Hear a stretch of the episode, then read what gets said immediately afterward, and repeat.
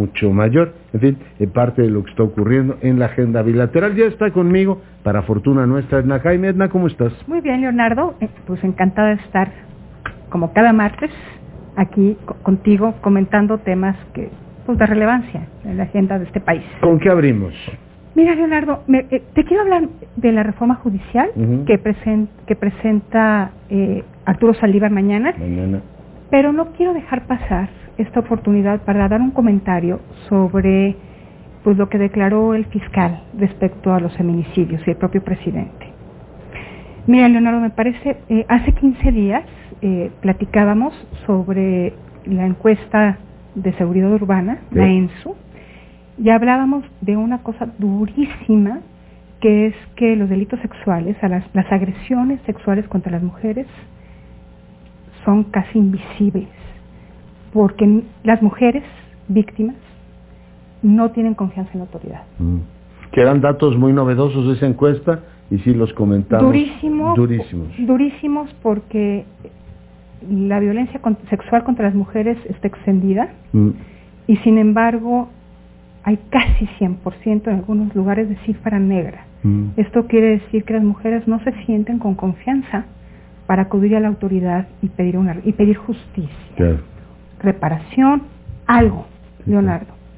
Entonces, que, eh, que, se hable de que el feminicidio no puede ser abordado como tal, que es un tipo penal complicado y que por esa complejidad genera impunidad, pues me parece querernos vendar los ojos, no querer reconocer la realidad.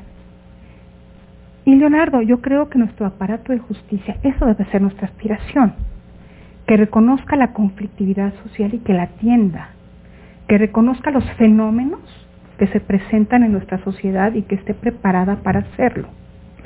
Pero parece que se nos está haciendo costumbre pensar que mejor bajamos estándares para que las autoridades puedan ser eficaces.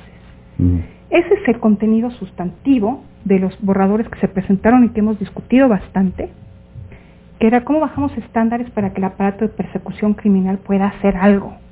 Y aquí es cómo le hacemos para que algo complejo pueda ser procesado por nuestras instituciones de justicia porque no tienen la capacidad de hacerlo.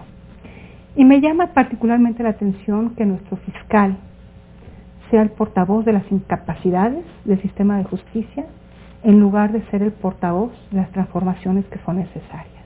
Mm. Me llama mucho la atención cómo claudica. Ya.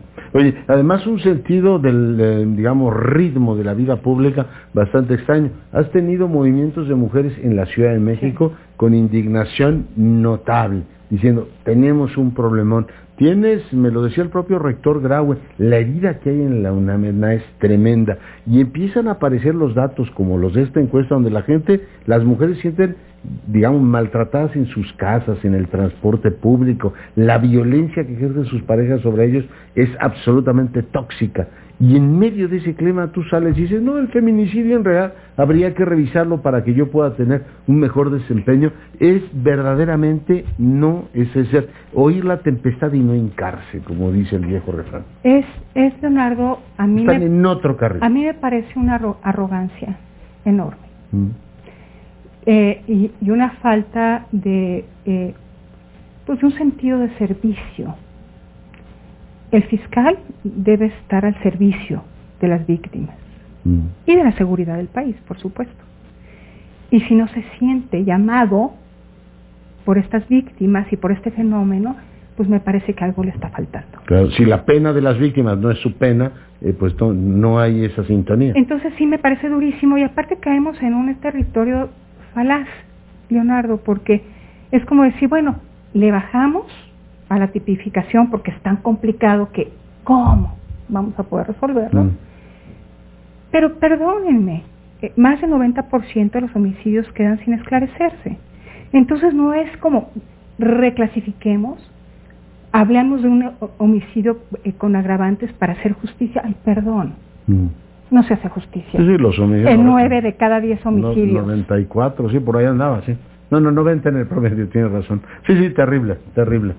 Bueno, pues por supuesto. Entonces, gracias, señor fiscal, porque este Oye, y no es ninguna campaña, ¿no? De los medios, el presidente también habló de eso, y me dice, pero, en fin, no ven la problemática que tenemos Como si fueran muy buenos para resolver homicidios, entonces, pues le quitamos algunas, eh, algunas características y, vamos a hacer justicia a las mujeres.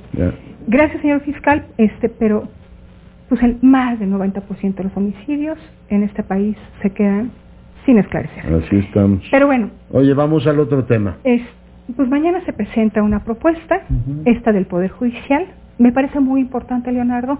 Ya en este espacio habíamos hablado algunas semanas atrás de que el Poder Judicial se había puesto de moda.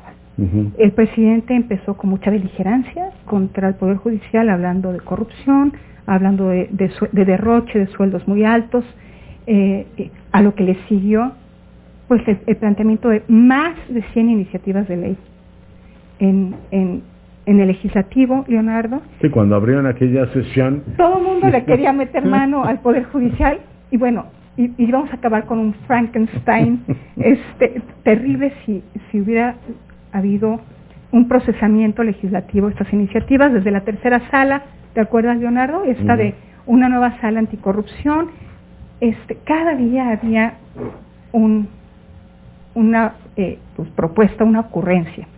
El Poder Judicial, el ministro Saldívar, pues se sintió contra las cuerdas y dijo, pues presentará el propio Poder Judicial su reforma. Mañana se presenta.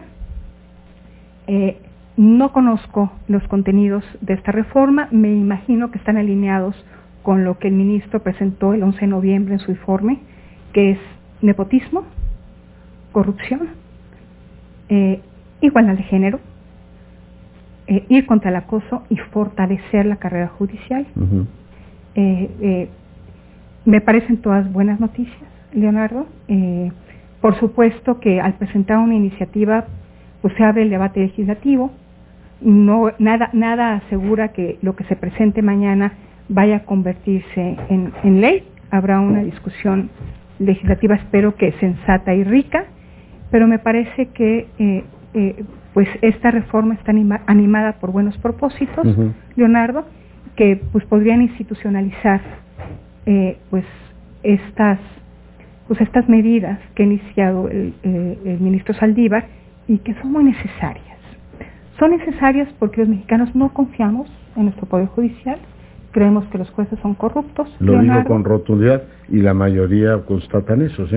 Eh, el problema... O sea, que son juicios muy largos y muy distantes. Pues no creemos los mexicanos que tenemos en, los jueces eh, eh, pues una autoridad en la que podamos confiar y la sentimos lejos, sentimos que es, que, es corrupta. Después del caso Aguayo dices, ven, si a Dios cae en manos de los jueces, Dios nos libre, ¿no? Entonces la buena noticia es que se presenta esta reforma y qué bueno que viene el Poder Judicial, que viene del seno del Poder Judicial era muy importante porque las 100 iniciativas no habían considerado la opinión de, los integrantes del Poder Judicial. qué bueno que venga de él.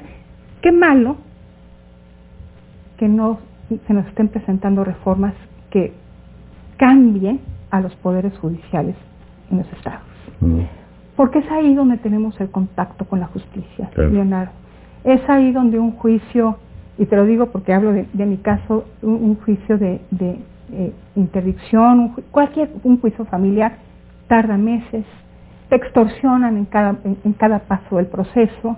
Este, entonces, hay, en el, en el IBEN estatal es donde los sí, el de Aguayo también fue aquí en la capital. En la, Ciudad de México es donde tenemos contacto con, con la justicia.